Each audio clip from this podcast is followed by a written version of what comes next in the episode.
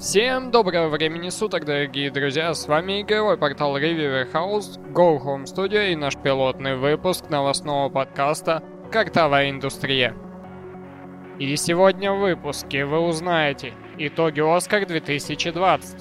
Игроков Apex Legends ждет событие в честь Дня Святого Валентина.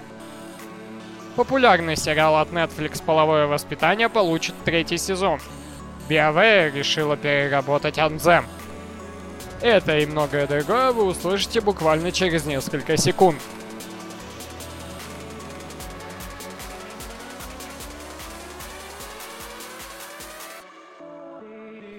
Разработка Star Citizen продолжается. В новом ролике Cloud Imperium Games рассказали о двух новых функциях в игре — списке друзей и внутренней игровой тюрьме.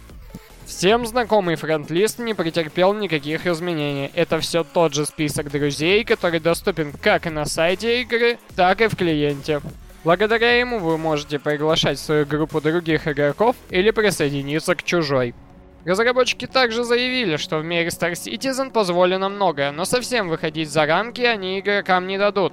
Для этого и придумано второе нововведение «Тюрьма», в которую будут попадать игроки, совершившие преступления. Напомним, что Star Citizen разрабатывается с 2016 года, но релизом так и не пахнет. Игра все еще находится на стадии альфа-тестирования. Однако финансирование проекта перевалило уже за 250 миллионов.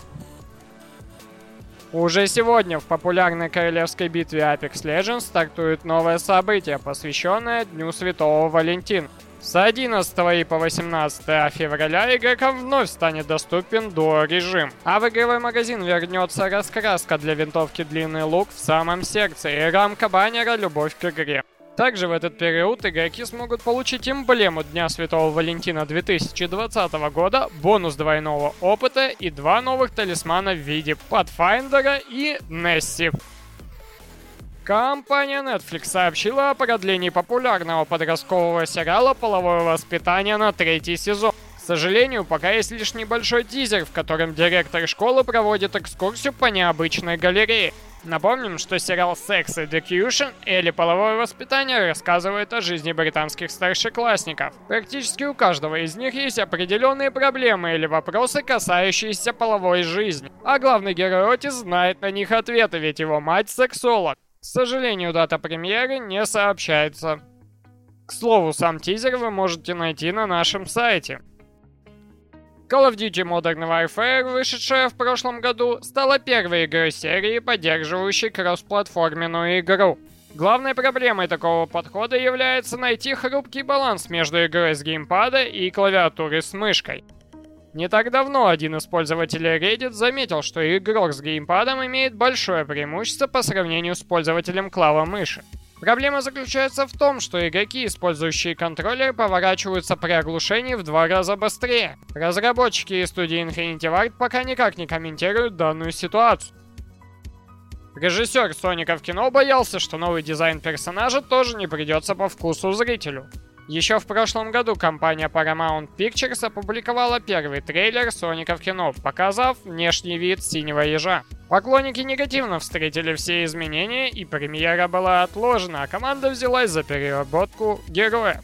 По словам режиссера Джеффа Фуллера, его сильно беспокоило, как люди отнесутся к новому образу. В своем интервью он сказал, что его не раз посещали мысли наподобие «О боже, что будет, если им и это не понравится?» Однако все, кто принимал участие в работе над фильмом, положительно оценивали новый вид персонажа. Соник кино расскажет историю самого быстрого ежа в мире, который находит новый дом на планете Земля. Соник и его новый лучший друг Том должны будут спасти планету от злого гения. Премьера Соника в кино ожидается 14 февраля. Стало известно, что Remnant from the Ashes выйдет на физических носителях уже 17 марта. Это стало возможно благодаря заключению партнерского соглашения между разработчиками и студией Gunfire Games и издателем THQ Nordic, который займется дистрибуцией игры на физических носителях по всему миру.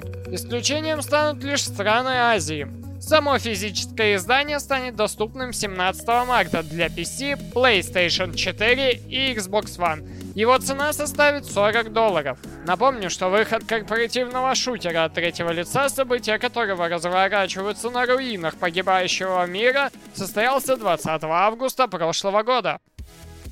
Сегодня в 22.00 по московскому времени компания Ubisoft должна была рассказать про изменения и новый контент в The Division 2, однако подробности попали в сеть немного ранее. Так игроков ждет новая кампания под названием The Warlords of New York. Хоть местом действия останется Нью-Йорк, но это будут совершенно новые локации, а не Манхэттен.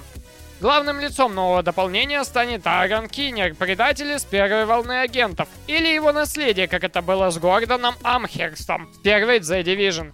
На это намекает письмо, которое получили некоторые игроки.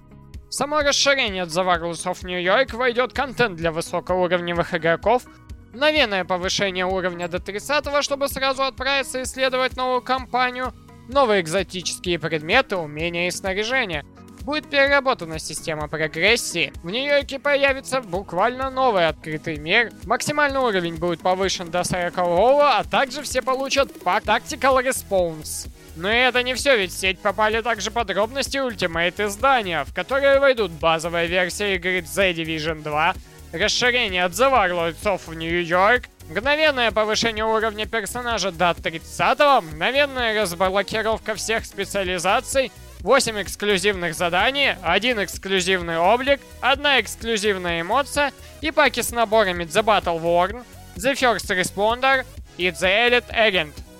Также была названа предположительная дата выхода The Warlords of New York и ультимейт издания игры.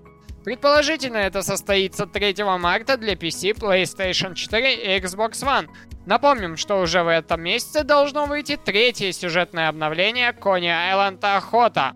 Апдейт будет доступен бесплатно. Компания BioWare официально объявила, что Anthem уйдет на переработку. Предположительно, на это уйдет несколько месяцев, в течение которых игра не будет получать никаких обновлений.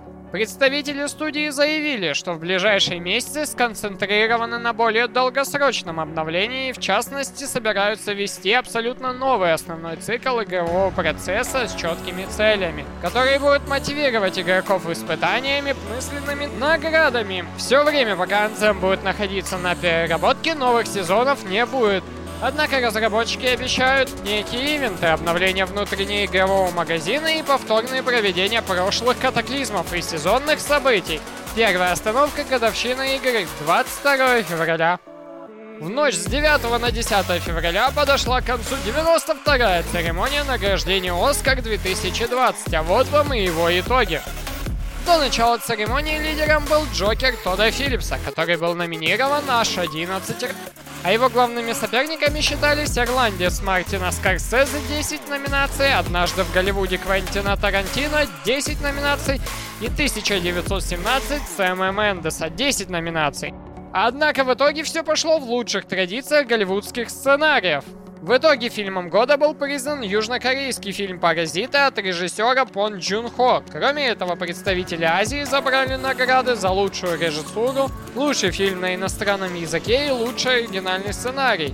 При этом ирландцу не удалось получить ни одной награды, а вот однажды в Голливуде смог забрать сразу две. Сначала Оскар достался Брэду Питту за лучшую роль второго плана, а потом свои награды дождались художники-постановщики Барбара Линк и Нэнси Хай.